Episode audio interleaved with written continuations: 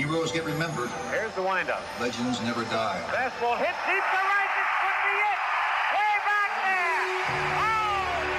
Oh, Welcome to Hardball. Today, I consider myself the luckiest man on the face of the earth. Major League Baseball's history in first person.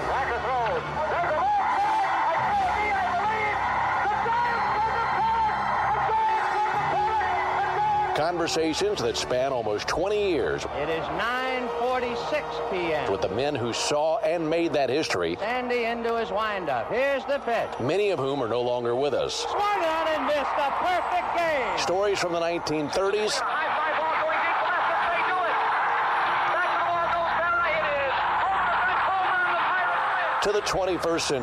deep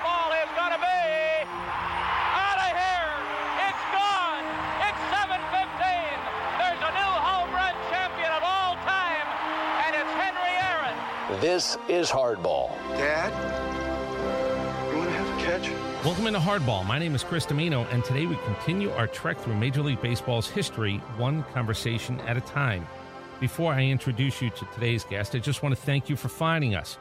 If you're a first time listener, I hope after this episode, you might go back and listen to some, if not all, of the previous 35. If you have returned, thank you for that as well. It's been a while, I know. Not sure how many new episodes I will put into what they call a season, but I am lining up former players, managers, and front office personnel for some new conversations and digging through some of the old ones to get those out as well. For those who don't know, I started recording these 22 years ago. Marvin Miller and a few others were the first as part of a counter programming baseball show that went up against the Atlanta Braves network pregame show, which ironically I co host today. Others like today's have been recorded in the last couple of years. As I've said in the past, I don't consider these interviews. I much prefer the attempt at a conversation, hopefully setting up an environment where it turns into a couple of men talking about individual careers, but more importantly, perhaps having it turn into an audio history of not only the game in a particular piece of time, but a glimpse into social history of the time as well. I know there are a lot of choices in the podcast world. Believe me, I partake. And I know time becomes a factor as you weave in and out of your choices as to what to put into your rotation. I hope Hardball finds its way to subscribe status for you. And on top of that, I will ask just a couple of things from you to help spread the word. Hit subscribe and you will get notices of new episodes as they come out. And what will really help is you taking a minute to hit like and give us a review on Apple. That's the star thing. And if even compelled to go this far, write a quick review at the same place. Lastly, if you participate in social media, maybe put a link to Hardball up or share a Facebook post or retweet if you see something about us on Twitter. If you have a few friends who are baseball fans, let them know we exist with a text or even a phone call. The response to season one's first 35 episodes was very positive, and thank you for that. I will be honest, there are times when you wonder if anyone is listening, and more than that, I wonder if anyone actually cares about hearing from these men. It seems like this podcast might be too boring for what is going on in the real world. Screaming and over the top in the sports world still seems to be winning the day in this format. But I'll put a few more up together with the best in the business, Keith Ippolito. Thanks, Keith, and see what happens. Thanks again, and you can contact me at cjdimino at comcast.net or just send a hit to at Chris Dimino on Twitter to tell me who you might want to hear from coming up on Hardball. On to today's guest. Ronald Ames Guidry is one of those men who wears his hometown pride and roots on his sleeve. Born in Lafayette, Louisiana, it was teammate Dick Tidrow, by the way, who hit Guidry with the Gator moniker in his first stint in the majors back in 1975 upon his introduction to his new bullpen mates. Guidry played baseball and ran track in high school, with track looking like it would be his entry into the world of college athletics. But in one of the greatest that can't be true scouting stories I've ever heard, a man named Atley Donald, a Louisiana born three time world champion with the Yankees of the late 30s and early 40s, saw Guidry and recommended the Yankees draft him. Atley himself sported a 660 winning percentage. That's 65 and 33 in his career. And in one of the best twists in stories like these, Guidry ended up winning 13 games in a row in 1978 to, of course, break Atley's all time Yankee record of 12. You will hear Ron talk about how close he came to quitting before he turned into one of the best in the game, the men he played with, for, and against. His relationship with Yogi Berra, a man who, like Ron, didn't have much interest in talking about himself, but rather about others. Bobby Cox, Goose Gossage, George Steinbrenner, and sticking around to the very end, as Ron will read from his book Gator My Life in Pinstripes, as he describes the incredible 1978 season and why he thinks that collection of personalities was able to win the World Series. Oh, and the Louisiana Lightning nickname? That came from a fan signing Yankee Stadium on a day that Guidry started, and Hall of Famer and one of my favorite hardball guests ever. Go back and listen to this one if you get a chance. Phil Rizzuto making it official from the booth that day forward. His 18 strikeout game against the Angels in 1978, still the Yankee record. His 651 all time winning percentage, 170 and 91, is still top 25 all time and just one of a handful of pitchers making their debut after 1970 in that top 25 list. Five postseason wins, three complete games. The man who started the one game playoff win versus the Red Sox in that 78 season, a game that he, Bucky Dent, Chris Chambliss, and Graig Nettles all told me was the most nervous they have ever been before a game. Guidry, by the way, calmed himself down so much he took a nap under a trainer's table at 10 a.m. that morning for the 1 o'clock first pitch. Two time World Series champion, four time All Star, five time Gold Glove winner, a Cy Young, and a Yankee captain, and of course his number retired, the number 49 by the club in 2003. The man that Willie Randolph called the pound for pound toughest competitor he's ever played with or saw, Guidry made the most of his 5'10, 160 pound, maybe frame by wearing his heart and game on his left shoulder. I hope you enjoy this one. Thanks again for tuning in. Ron Guidry. One of the craziest moments was when uh, Billy Martin walked out to the mound. I was trying to complete my first major league game. He asked me how I felt. I asked him, Do you really want to know? He said, Yes. I said, I think you better get your ass off my mound so I can finish my game. And he looked at me and he said, You got it.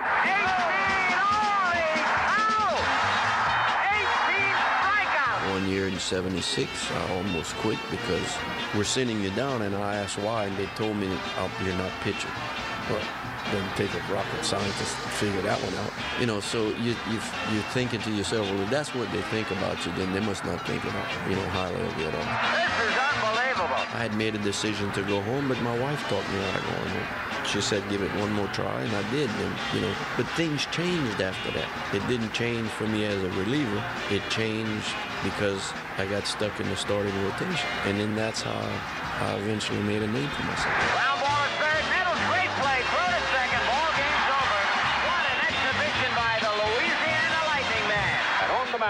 Ron Guidry. Coming out of the shower, as Bill White said a while ago, weighs about 153 pounds, but he will bring the ball to the plate well in excess of 90 miles an hour. Hit the center. Rivers.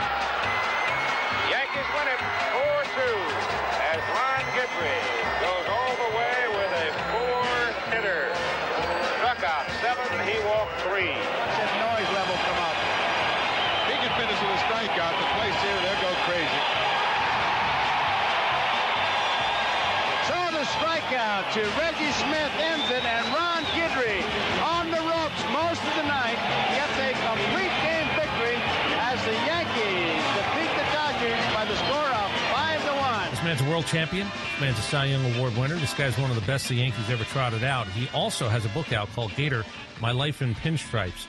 And this guy had an interesting life and career. We're joined today by Ron Guidry. Ron, appreciate the time. Thank you very much. Well, thanks for uh, having me on. Can I just, I want to jump to the end first, if that's okay. The idea that you played your entire career in a Yankee uniform, how important, what does that actually mean to you this many years later?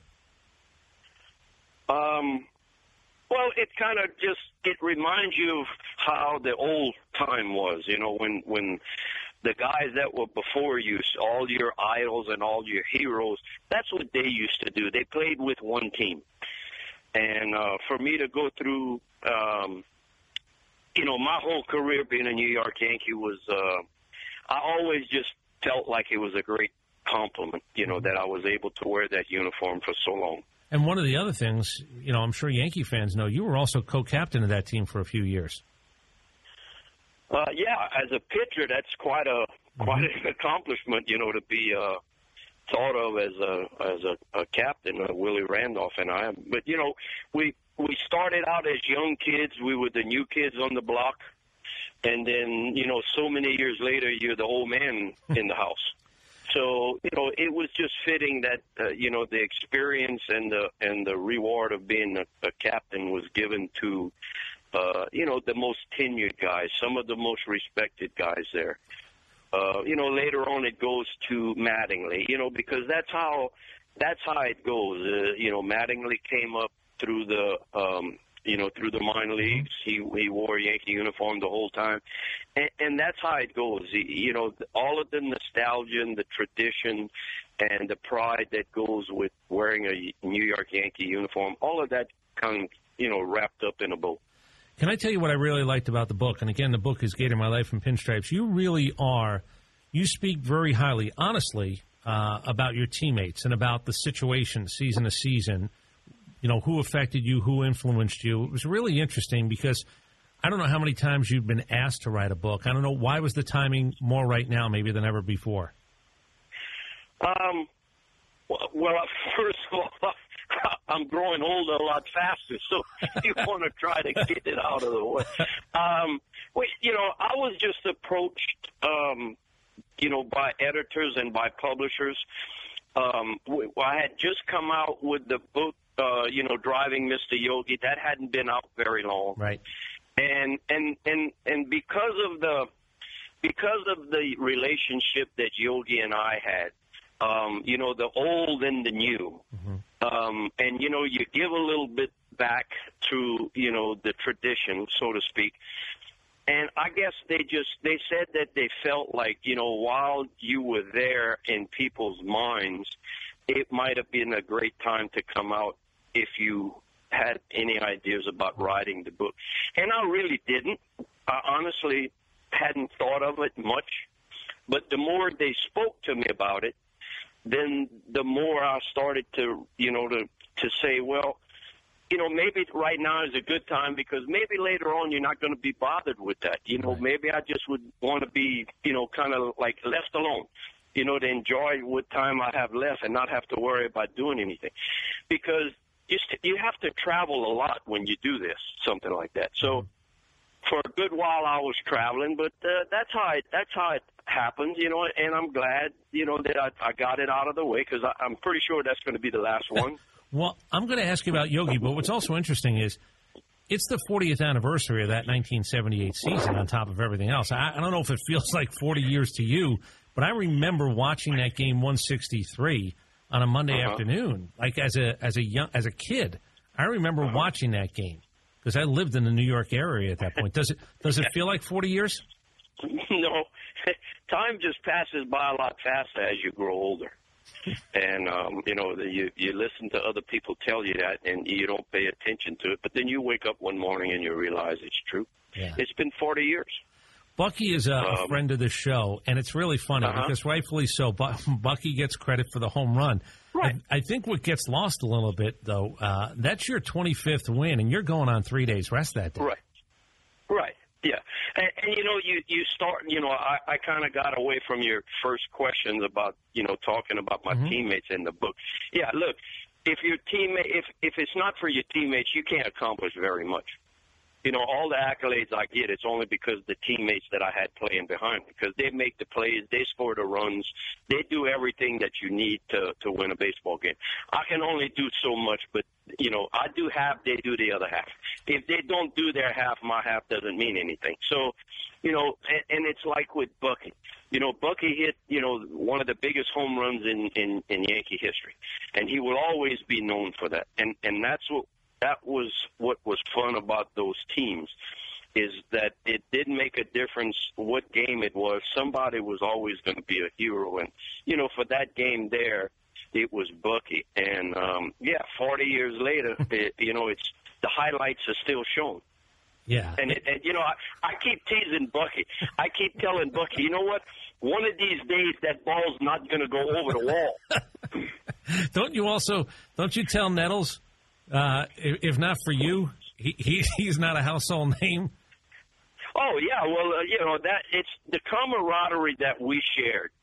Okay, uh, throughout the year that year, like uh, in '78 especially, uh, you know that Nettles, uh, you know we'd always go out after the game and you know have a drink or two, and sometimes Nettles would get carried away. He'd miscount how many drinks he was having, and and like then I'd be pitching the next day, and he'd toss me the ball you know, and tell me I wouldn't let him hit too many ground balls down the third base line today because I'm not feeling too well. So you go like, okay, no problem.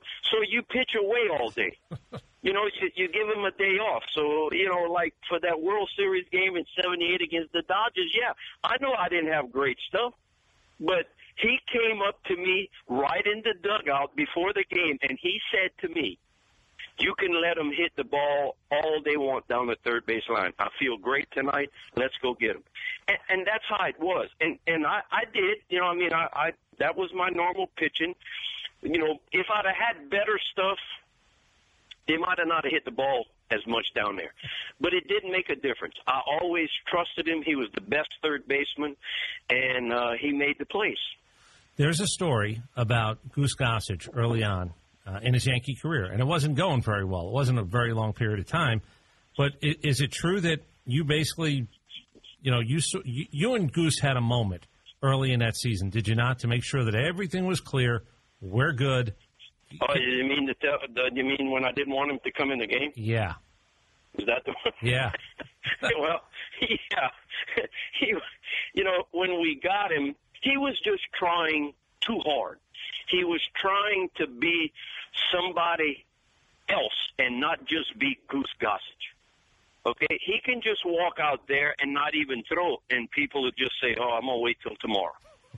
but he he wanted to dominate. He wanted to go out, and he didn't want you to hit the ball.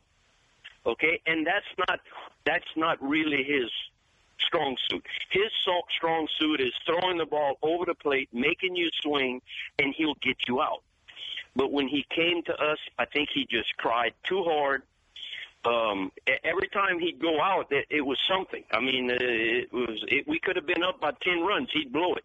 I, I don't care what it is. He just tried too hard.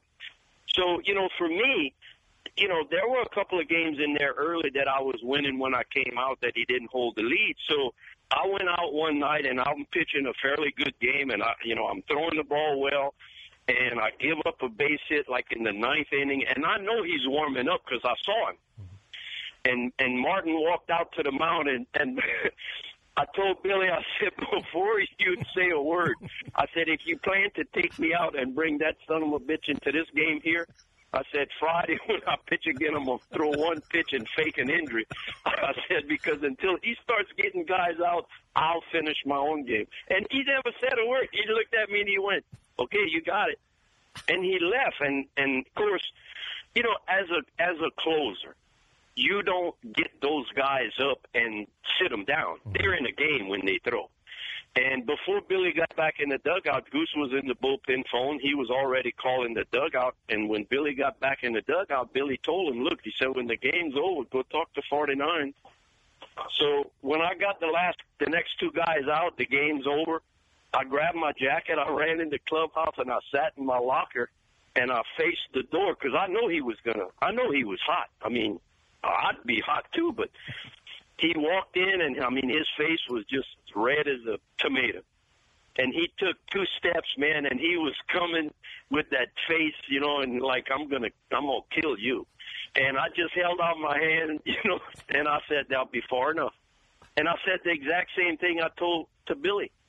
And he just looked at me and he, he had his finger pointed at me and he went, you know what? You're right. He said, the way I've been pitching, I wouldn't even want me in those games. He said, you're right. He said, let's go have a beer. I said, okay, let's go have a beer. And, and, you know, like, that's how him and I became really great friends because probably within a week of that happening, it's like a light switch went off. I mean, he just, boom, he had two seasons. The first month and a half where he couldn't get anybody out, and then for the next three and a half months you couldn't touch him. And, and those numbers bear it out. By the way, he threw a, he threw a sub two ERA after Yeah, that night I mean, that you're you- talking about. If you go back and check, you you'll see. You know, I mean, the, the stats speak for themselves. It was night and day. And isn't it I mean, crazy? the light switch went off, and you could not touch him. And it's perfect because in that game we talked about, 163, the one game playoff with the Red Sox, he's on the mound to finish it. Yeah. Yep. Perfect. Yep, he was. You know, uh, Ron, the other couple of things, when you got drafted by the Yankees, the Yankees were going through a bad spell. You talked about young guys coming up through the system, and there was a couple of trades and acquisitions, Bucky and, and Goose. But there was that stretch in the you know early '70s where the Yankees were not a good baseball team, and you guys are working your way through the minor leagues. I think you were in the minors for about four years. I think you had cups of coffee in '75 and '76. Right. Could you guys tell that you were you were playing good enough baseball that if this core gets to the majors, we might have a shot pretty quickly? Well, I, I mean, you know, my memory might not be too good at at my age, but let me go back and think. You know, in '75, the team was um, wasn't all that great, and we were playing the last year at Shea Stadium. The very next year in '76 was the uh, opening of the uh, new Yankee Stadium, you know, refurbished Yankee Stadium. So when we left spring training, it, we made the trade for Bucky. Um, we also made the trade uh, to Pittsburgh for Willie Randolph. Um, let's see, there was something else that we did. We got um, we got something else. I'm trying to remember who I'm missing. Was was Lou there? We, we yeah, Lou was there. Yeah, Piniella. Yeah, we had a core of guys. Right. Okay. Um, well, but I'm I'm missing wait because that's the oh we got Rivers and Figueroa from the Angels. Okay. Okay, so all of a sudden the team from '75 changed in '76 drastically. You know, we had we had good pitching. We, we already had Catfish. We had um, uh, let's see, we had uh, uh, Doyle Alexander, Dock Ellis, Dock Ellis. We Kenny, had Kenny Holtzman. Holtzman, maybe, yeah. And then we add Figgy. So you know, we we we added um, another pitcher to a, a, a fairly good staff already. But then what we did with the, the everyday players was, you know, Rivers comes in center field, and Mickey was as good as anybody at that mm-hmm. time. And then all of a sudden you get Bucky, who was a great fundamental shortstop. Then you get Willie Randolph, who was, you know, you didn't know too much about him because he, you know, he hadn't played a lot. He was. Tw- I, I think he's 21 that year, Willie. Yeah, he was very young, okay, and he was, you know, just up from the minor league. If I'm not mistaken, he might have finished the previous year with Pittsburgh. I'm not sure. Okay. Okay, but what I'm saying is New York thought highly of him, regardless of where he was at. That that's going to be our future second baseman. So they made the trade, they got him, and he panned out to be the guy that everybody thought he was going to be. Mm-hmm. So all of a sudden, you change the complexity of the team from 75 to 76, and you go to the World Series. You lose, you get steamrolled by the Reds. But then the next year, things change again because you add Reggie. You still had the same basic guys, and then you get uh, Mike Torrez from um, Oakland. But then, you know, because of the Torrez trade is actually the way that I got my start as a starter eventually. Not not right away but eventually. So when you move when you move yourself into the rotation plus you get the guy that you had to make an emergency start for and he's he's an established player then all of a sudden your your pitching staff becomes so much better. And then and then the other thing is we even though we lost to the Reds in 76 we get Don Gullett as a free agent the next year in 77. So our pitching staff went from a good one to a very good one. You guys also that was Billy's first full year, wasn't it? In '76. Uh, 76, yeah. Yeah. He, he came up in the at the end of Right. 75. Uh, he replaced Bill Virdon. What What'd you think of Billy? What was your relationship with Billy? Oh, not good at the beginning. Billy didn't like rookies. He didn't trust them. Not, it, not, uh, uh, not liking them is not the right word. He didn't trust rookies in tight situations. So, like for me as a as a closer in AAA under Bobby Cox, how am I going to be able to eventually do that if I never get the chance to pitch in games that mean something? Because any time that I go in, it's always going to be ten up or ten down. Right. So, and it's tough to pitch that way when you are used to pitching, you know, with the bases loaded and nobody out or or something. Mm-hmm. But the game's always on the line as a closer. You're in there to protect something. And so for me, you know, he would sometimes I'd get in a game and you know, pitch an inning here, an inning there, but it wouldn't mean anything. And then all of a sudden, you you know, he'd warm you up for six or seven days in a row with with with never getting in a game, and then all of a sudden he gets you up when you don't have anything because you've already thrown seven days in a row, and he puts you in. Then if you give up two runs, then he's mad at you because you gave up two runs. So it, it was always, you know, hard with him to try to make that break to to to where you could earn his respect. And, and I didn't get it until uh, I became an emergency starter, and then all of a sudden, you know, they're looking at me like, well, wait a minute, we have a guy out of the bullpen that's pitching into the ninth inning, and he's done it four times when none of our starters have pitched for two months and haven't gotten into the ninth inning. And being presented You know, the it's like- opportunity. yeah, being presented Well, the yeah. opportunity. Right. So, you know, all of a sudden when you get in there and then, you know, you start doing the job, then something changes. But it only changed because it it's in that story is in the book too about the night where I told him if he was going to take me out of the game that uh you know, I, it wouldn't be too good for him. But that's the first time that that he. Uh, I I was winning. Uh, I was beating Kansas City. I think uh, four five to nothing with two outs in the uh, one out in the ninth inning, and I gave up a hit. He came out, and I told him. I said, you know, if before you say a word, if you take me out of this game, I ain't pitching over here anymore for you. You know, um, and I added a few more derogatory remarks behind that. But you know, the thing is, I, what I did was I stood up to him to let me stay in the game. I didn't just say, you know, okay, fine, this is good. But but the difference in that game there than all the, the preceding three or four games, you see, when he came out of the dugout, he had already made the call to get to bring in the reliever. So there's not very much you can say. But that game there against Kansas City, uh, because I was actually pitching a shutout, and that's what I wanted to do: pitch, get my first shutout. And and he didn't say he didn't make the call until he got to the mound.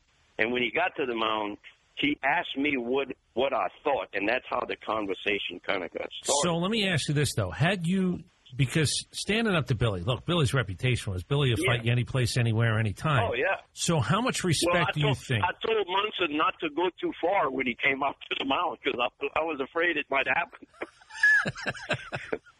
So how much respect do you think he all of a sudden now has that you that you and rightfully so, by the way, because Well, I'll tell you, I'll tell you exactly what happened because up until that time, he had already made the decision. Okay, and he he he he'd make the call. But when I told him that night, I think it's best that you get your ass off my mound so I can finish my game, and he said fine. I think from that point on, I had everything that I needed because he never ever took me out of a game again until he asked me how I felt. Mm-hmm. And I always was honest with him. If I thought I could get you out, I said I'm fine. If if if I thought there was a well, if there was a doubt in my mind about getting a guy out who was coming to bat on the on deck circle, I told him so. Because you got to be honest with yourself. If you're pitching in a game and and there's a guy that's coming up either the next batter or the batter after that. If he's already three for four or three for three off of you, what are your chances of getting him out? You know, and I know pitchers want to stay in, and and we always wanted to do that. But I mean, if I haven't gotten the guy out all day, what the hell's the use of me trying to just stay in because I want to stay in? and the mutual and I would tell yeah, him the mutual respect is that you're him, look, honest. Right. And I would just tell him, look, I haven't gotten this guy out or the next guy out all day, so you make the call. I can get this guy out, but the next guy I can't. Right. You, I haven't gotten him out all day. You said something interesting because people here, obviously, this is going to be running in Atlanta. Um, Bobby Cox. Bobby makes the move up in '77. A lot of you know. Bo- Bobby's like Bobby's the most famous guy in Atlanta that people really didn't know a lot about until he became Bobby Cox Hall of Fame manager. He's part of the Right. Yankee organization. You're with him in '76, Right. and both of you guys come up in '77. Right. Yeah, he was our first base coach in '77. What can you tell me Yeah, about him?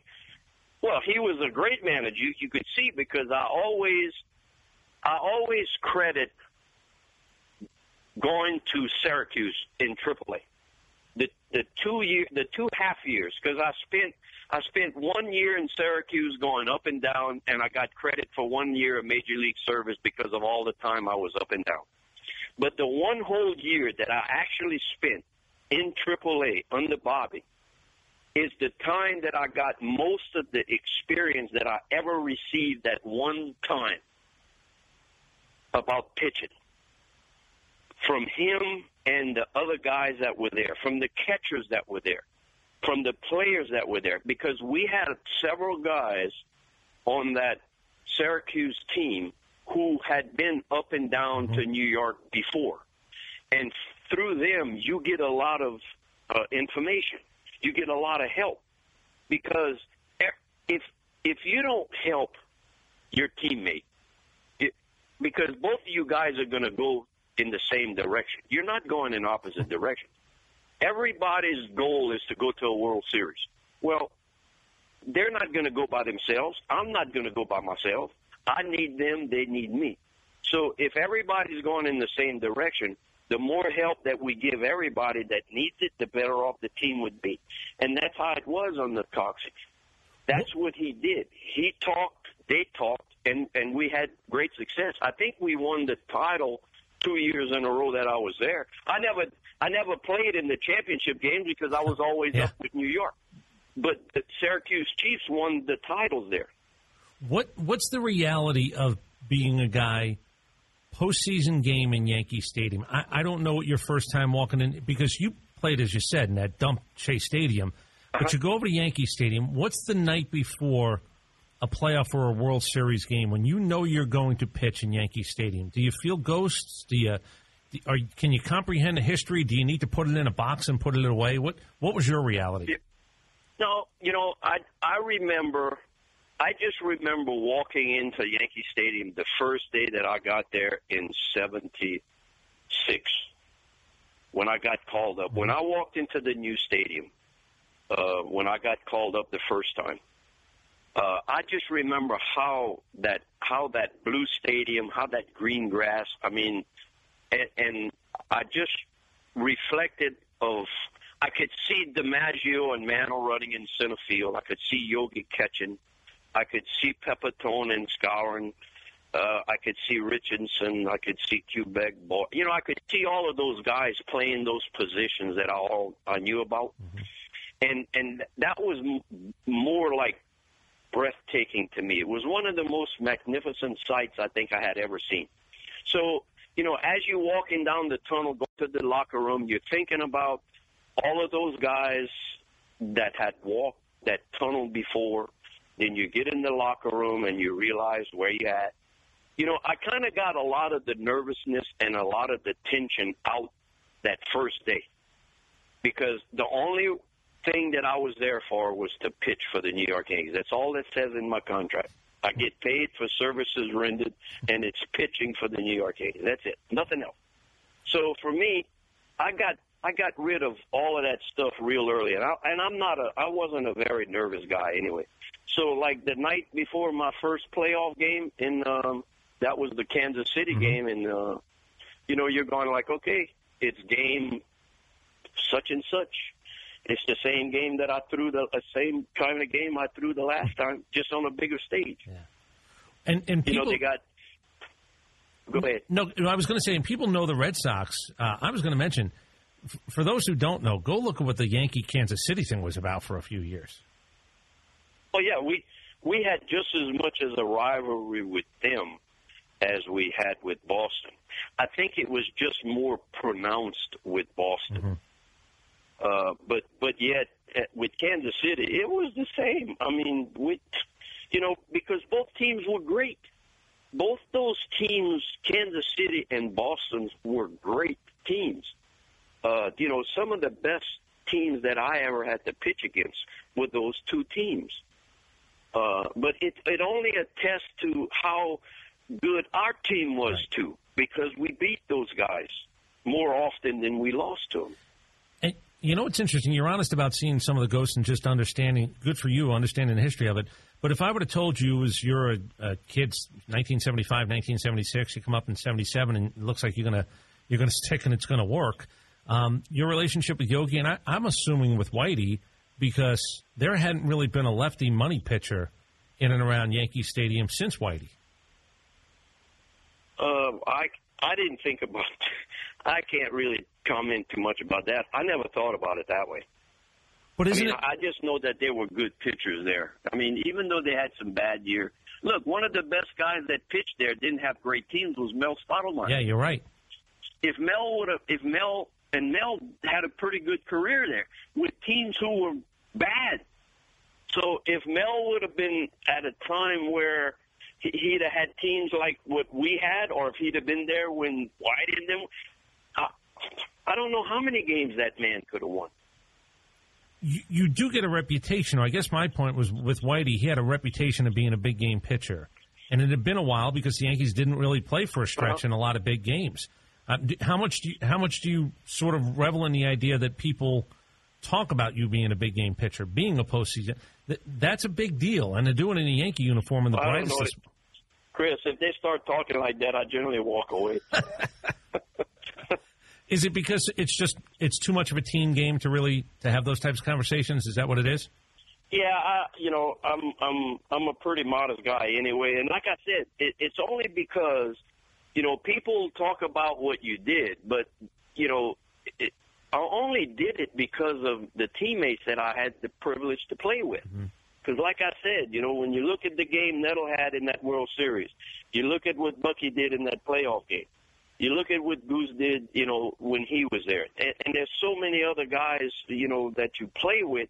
If they don't do their jobs when I'm trying to do mine, it won't work. And Chambliss hitting a And big the- home run, getting you to the World Series. And yeah. The, and the only reason why you come out with what you come out with is because they're there. They're behind you. Tell me about Thurman because is it true the seventy? It's the seventy-eight World Series. You guys won the one game playing, with- and then now you got to go to the World Series. Were you, you guys are down two nothing in that one. Did Thurman have one of those Uh, yeah. locker room moments that people sort of talk about?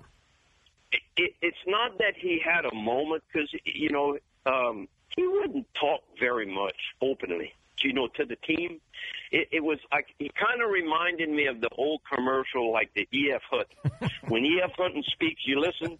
You know, that's kind of like what it was with him. He didn't talk a lot, but it's like when he started to talk, everybody just dropped what they were doing and paying attention. And the and the thing that he was upset about that night when we were down two and zero was was we were still the defending world champions, and we hadn't played like we knew we were capable of playing. I mean, we had we had gone to Boston. We had beat Boston four games in a row. We went to Boston again. We beat them in a one game playoff. We beat Kansas City. You know, and and it's like okay, well, we're back to the World Series now. It's like we weren't trying. You know, we were. Don't get me wrong, we were, because they beat us the first two games. But it's like he was upset that we weren't playing as well mm-hmm. as everyone knew we could play. Is it? And he said he said a few words about you know about playing and and you know if we lose we lose, but if we lose, make them beat us. Let's not beat ourselves. And and again, when a guy look, it's it's probably the best message. It's not jump on my back, make guarantees, watch what I'm about to do. It is No. it is interesting being able to say if we get beat, they were better, but let's make sure that they beat us. Right. Let's make them beat us. Let's not beat ourselves. And and you know that was basically how we were looking at it. We had you know we we had two games where we nothing went on our way. Okay, fine. So let's change that. You know, now all of a sudden Graig has this great game, but the whole defense was great that night that I pitched. Nettles, excuse me, Nettles made some great plays, but they turned a lot of double plays. Uh, Bucky made some great plays. Brian Doyle made some great plays. The whole defensive team made great plays all night long. So we won. And then all of a sudden, you know, the next night you got the. Uh, uh, I think that's the night where they get the um, the call at first base with the Reggie thing. Yep. Okay, fine. You know, when people say, "Well, tell me about it," look, the umpire said he was safe. And What, you, what more you want me to say? you know, so but you win that game, you tie it, And now all of a sudden, you know, momentum switches. Right. And all of a sudden, you know, the next night you go out there and you lash out 17, 18 hits. That doesn't make the other team feel good. Because now they got to win the last two games to win the World Series. Mm-hmm. And, and, you know, deep down inside, they're thinking about the pitching, you know, who we going to face again and everything else. So, you know, it was pretty tough. But then we go on to win, and it was fitting that, you know, Catfish pitches the winning game that year after he goes through a, a summer of recuperation from the shoulder injury he has. You know, and he comes back and he wins six games in September. People forget things like that. Yeah, eh, there there's a story, and then there's always nine stories behind that story. Oh, what, yeah. What did you think of Reggie? What did I think of Reggie? Yeah. What do you mean? What, what was your relationship? Well, it was okay. I mean, we're teammates. I mean, he's not the easiest guy to get along with. but, you know, I mean, he's a teammate. Uh, I think we talk more today than we did when we were playing. Yeah. But, you know, Reggie is Reggie. You, uh, he's not, you know, he's not like most guys. Yeah. Well, and, and look, at the end of the day, it, it's funny you said about your contract. Your job is to pitch for the for the Yankees. His job is to hit for the Yankees. Not everybody has to. Right. You don't have to be going for beers with everybody yeah, on the team. We don't have to like each other, but we got to play together. Yeah. Can, Ron, let me just ask you very quickly. When when Thurman passes, and and I lived up in that area then, so I certainly know, especially with the Yankee success, he's the captain of that team. Um, you know, I, I how the news trickled down to players, I'm not really sure if you guys were all gathered together at that point, but but how devastating uh, is that as a as a teammate, it- as a friend? It just, uh, you know, it closes the chapter on one year because after that, you don't, you know, you know, you talk about, okay, you know, when you become a Yankee, everything is about winning and playing, and you know, that's that's the story when you're young. You know, you everybody talks about the winning and playing the game and all of that stuff. But then th- you realize at some point there are more important things than just the game. You know, there's there's people that you that are more important than the game. And you know, when we lost him, you realize that the season doesn't mean very much after something like that happens. And the- the '79 season, it wasn't. We we weren't going to go anywhere anyway. We had a lot of holes. Uh, we weren't playing all of that well. We had a lot of deficiencies. The pitching staff was in shambles. I mean, the, Tommy John and I, you know, we, we were there, but th- there was not not very much behind us because it was being rebuilt. So just taking him, you know, out is just like your grandfather used to tell you. If you if you ever owned the truck, I mean, it could have been old and dilapidated. If it was running, you leave it alone. But if you take off one uh, cylinder, um, you know, it's not going to run properly. And that's what happened. When you take away a, an important part of our team like that, it won't function properly anymore. What um, you and Steinbrenner? Because G- George is. It's really interesting. I've heard, I've spoken to a lot of your teammates and a lot of guys who played in the era of George and later with George and then in the '90s with George. It's really interesting when guys talk about him. I will tell you my quick thought. When I go down to the spring training facility in Tampa, and I know stories behind the scenes where George helped out people and he didn't let it be known. He did it quietly. Mhm. He had great, unbelievable respect, whether it's at that stadium in Tampa, the displays, and making sure that you guys are honored the way All that right. he and and respecting the past before he was ever even around. I I give him Oh, credit for for everything you could say about him. That guy respected the hell out of the New York Yankees. Oh, he did. He respected everybody that wore the uniform. He might have bitched and moaned and barked and yelled and and tried to gnaw your head off. But the most amazing thing is, like, if he would come in in a meeting, because he'd call a meeting. It's not most certainly we didn't call a meeting, but if we if we lose two or three games in a row, we had a meeting because we were playing horse shit. You know, so he comes in and he starts pointing fingers, and he he might point his finger at me, chew me out in front of everybody, mm-hmm. Okay? But then leave the room. I'll walk out the hall and I'll go in the hall and he'll come over to me and he'll ask me how I'm doing. Is there anything you need? How's the family?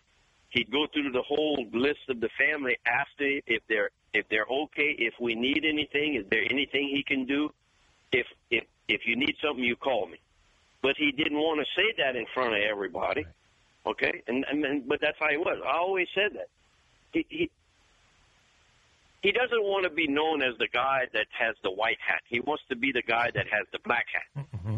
because his bark is worse than his bite.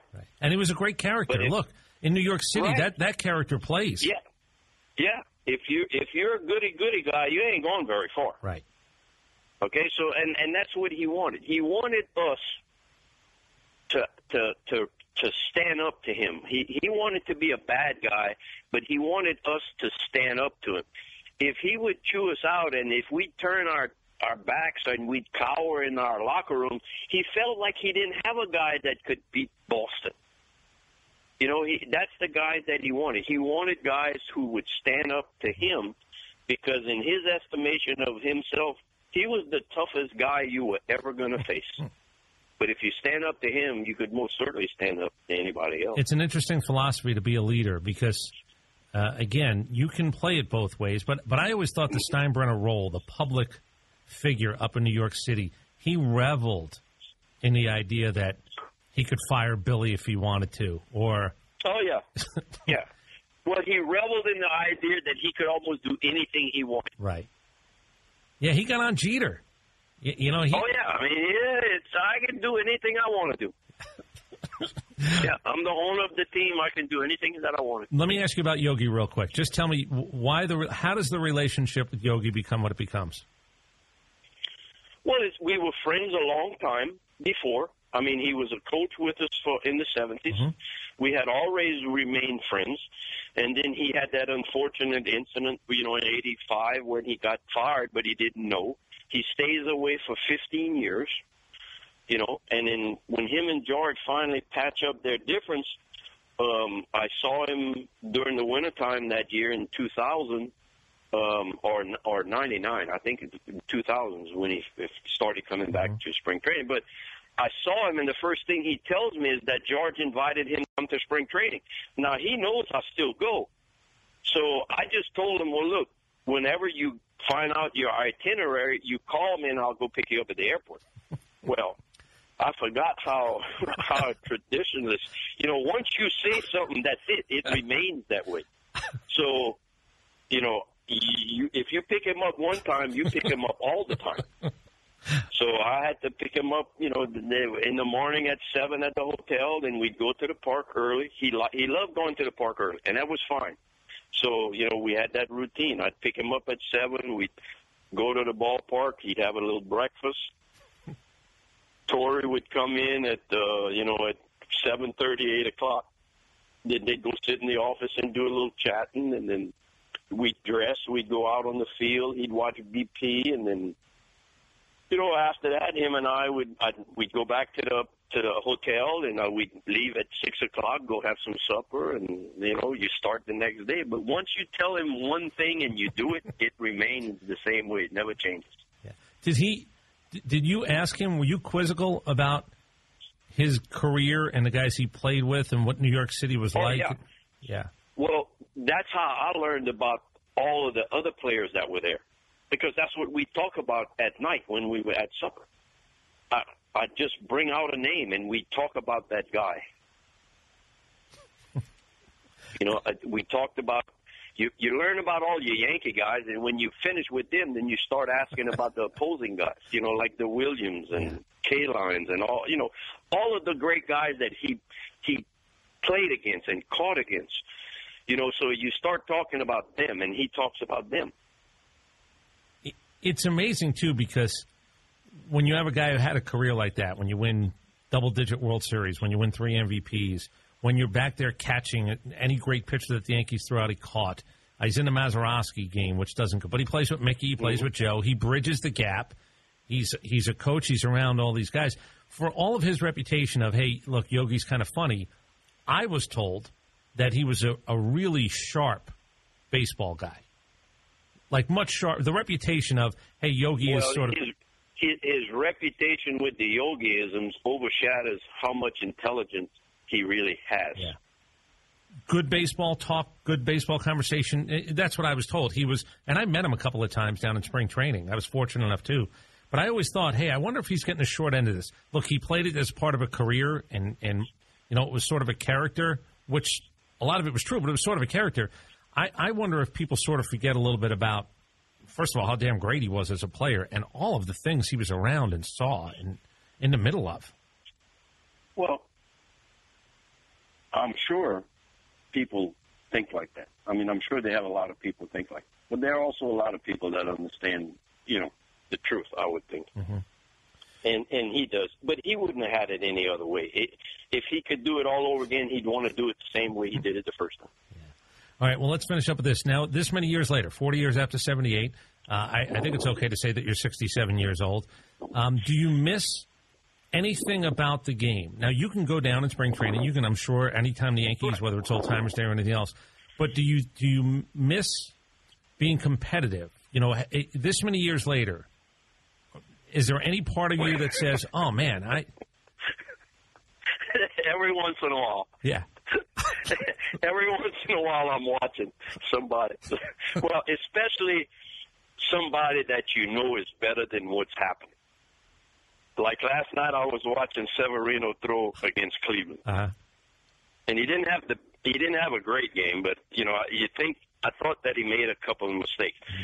You know, and you're going like, "Oh, Jesus Christ! How can you do that?" You know, you know, you, you know, you get upset because you're watching it and you're saying, okay, do this again or no, you can't do that again. Don't try it. You know, and you know when they do it, then it, it gets you upset. Yeah. You know, because you watch, you know, and and you watch him throw, you know, you watch him throw fastballs right by a guy. They they're on it, they're fouling it, but they're fouling it because they can't hit it. Right. Okay, and then all of a sudden now you throw a changeup or a curveball or something, and you lower the speed, and you're throwing it right where he's swinging. You know, so you go through the roof because you know you've done it, and you're trying to get him to learn. And and Sevy's having such a great year that you know you want him to win. You you you know you you pull it for him to do things um, because you know when you look at him, he's you know that if he continues to, to wear a Yankee uniform, in 10, 15 years, he's going to set every Yankee record they got. He's filthy. He's I mean, filthy. I mean, that's how he's yeah. so good. So, yeah. let me, you know, so. But you watch the game today. The game is different. You know, the strikeouts are up, the home runs right. are up. Have you thought right. about if you projected what you were good at into today's game? What kind of pitcher are you? With guys homer happy, strikeout, who gives a no one cares? What what what do you think you are in today's game? Well, we talk about that every once in a while. That like at spring training, the old guys. I'm not so sure I could pitch today because we don't play the same type of baseball. Mm-hmm. You know, I'm I'm not sure because you know, like when you're playing, like you know, I'm I'm the ace on my staff. When I go out to pitch, I'm not going to give up a lot of runs. I don't need a lot of runs to win. So my teammates are going to scratch and scramble for one or two runs here and there because I'm not going to give up very many. Right. And, and and it's like today you get you get so upset when you see a leadoff double and the guy never touches third base because the next three guys are trying to hit the ball out of the ballpark. Yep. Nobody worries about hitting behind the runner Nope. or bunting on their own. You know, get I'll get the guy to third and the next guy gets him in. That's how it used to be. Yeah. And I, and your your number one pitcher has a cheap run. It might be the only one he needs. Okay, and and you know, but it's not played like that today because it's different. Well, what about So, five? What about five inning starts? Six innings, you're, you're patting guys on the back. Uh, That, I, I laughed at Joe Torre one night when I was his pitching coach. He, he said, "I wish you were pitching for me. I, I wish I had you pitching for me." And I said, "There's no way in hell." He said, "What are you talking about?" I said, "You come out to the mound too much." you know, I, I don't want to see it until the ninth inning. Don't come out there and ask me how I'm feeling in the sixth and the seventh. I know how I feel. you know, that's how it used to be, but it's not like that No. anymore. So, uh, um, you know, you you just go what what's going on today. Um, and I understand the game has changed so much, you know, that uh, it's not like what when No. we were there. So- we, we were there. We were starters. We threw because you didn't have uh, you didn't have the quality of relievers that you had Yeah, and there weren't there weren't eight or nine of them either. Look, AJ Ellis. I don't know if you know AJ Ellis is a catcher, been around like ten years. So I, I tell this story all the time. About a year and a half ago, uh, AJ Ellis is in town here in Atlanta, and I get a chance, and I've known him now for a while. And I asked him, they were talking about launch angles, and you know he's a catcher, Oh, so yeah. he gets to see all this stuff. He's got a bird's eye view. I said, AJ, tell me about launch angles. Now the Dodgers thing was we're going to throw high fastballs, and if a guy's got anything close to a 12-6, that's how we're going to counter it. That's how we're going to counter guys. Right. But he said, "But Chris, let me just tell you the honest truth. He said, it's not about launch angles. It's not about where we pitch a guy anymore. Here's what it really is. He said, and he's 10 years in. He said, even when I started, it was two swings for me, one for the team. He said, let me tell Correct. you what's different.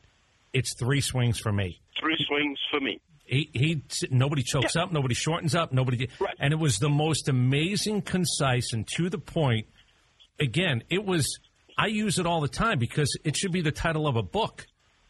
Three for me, because he said that's what he sees.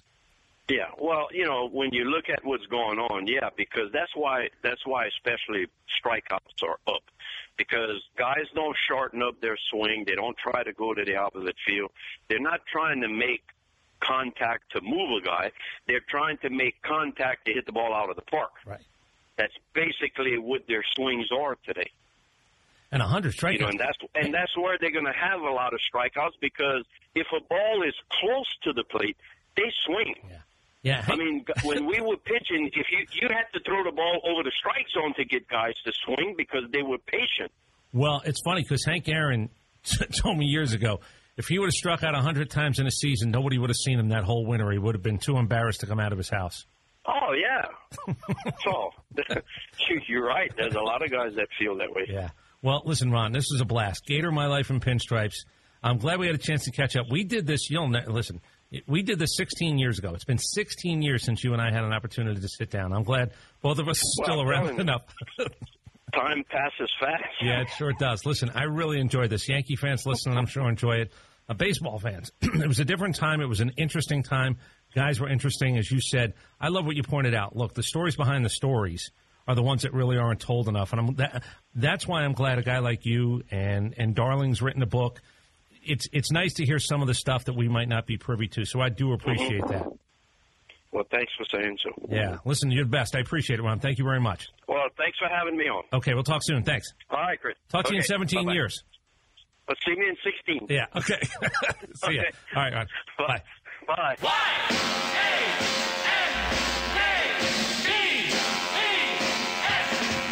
A bouncer, they're going to hold Scott at third. And Nettles throws Burleson out, and that is a big, big play. What would it be like coming down to spring training for you, Ron, without Yogi? I'm not so sure if I'd come. He struck him out.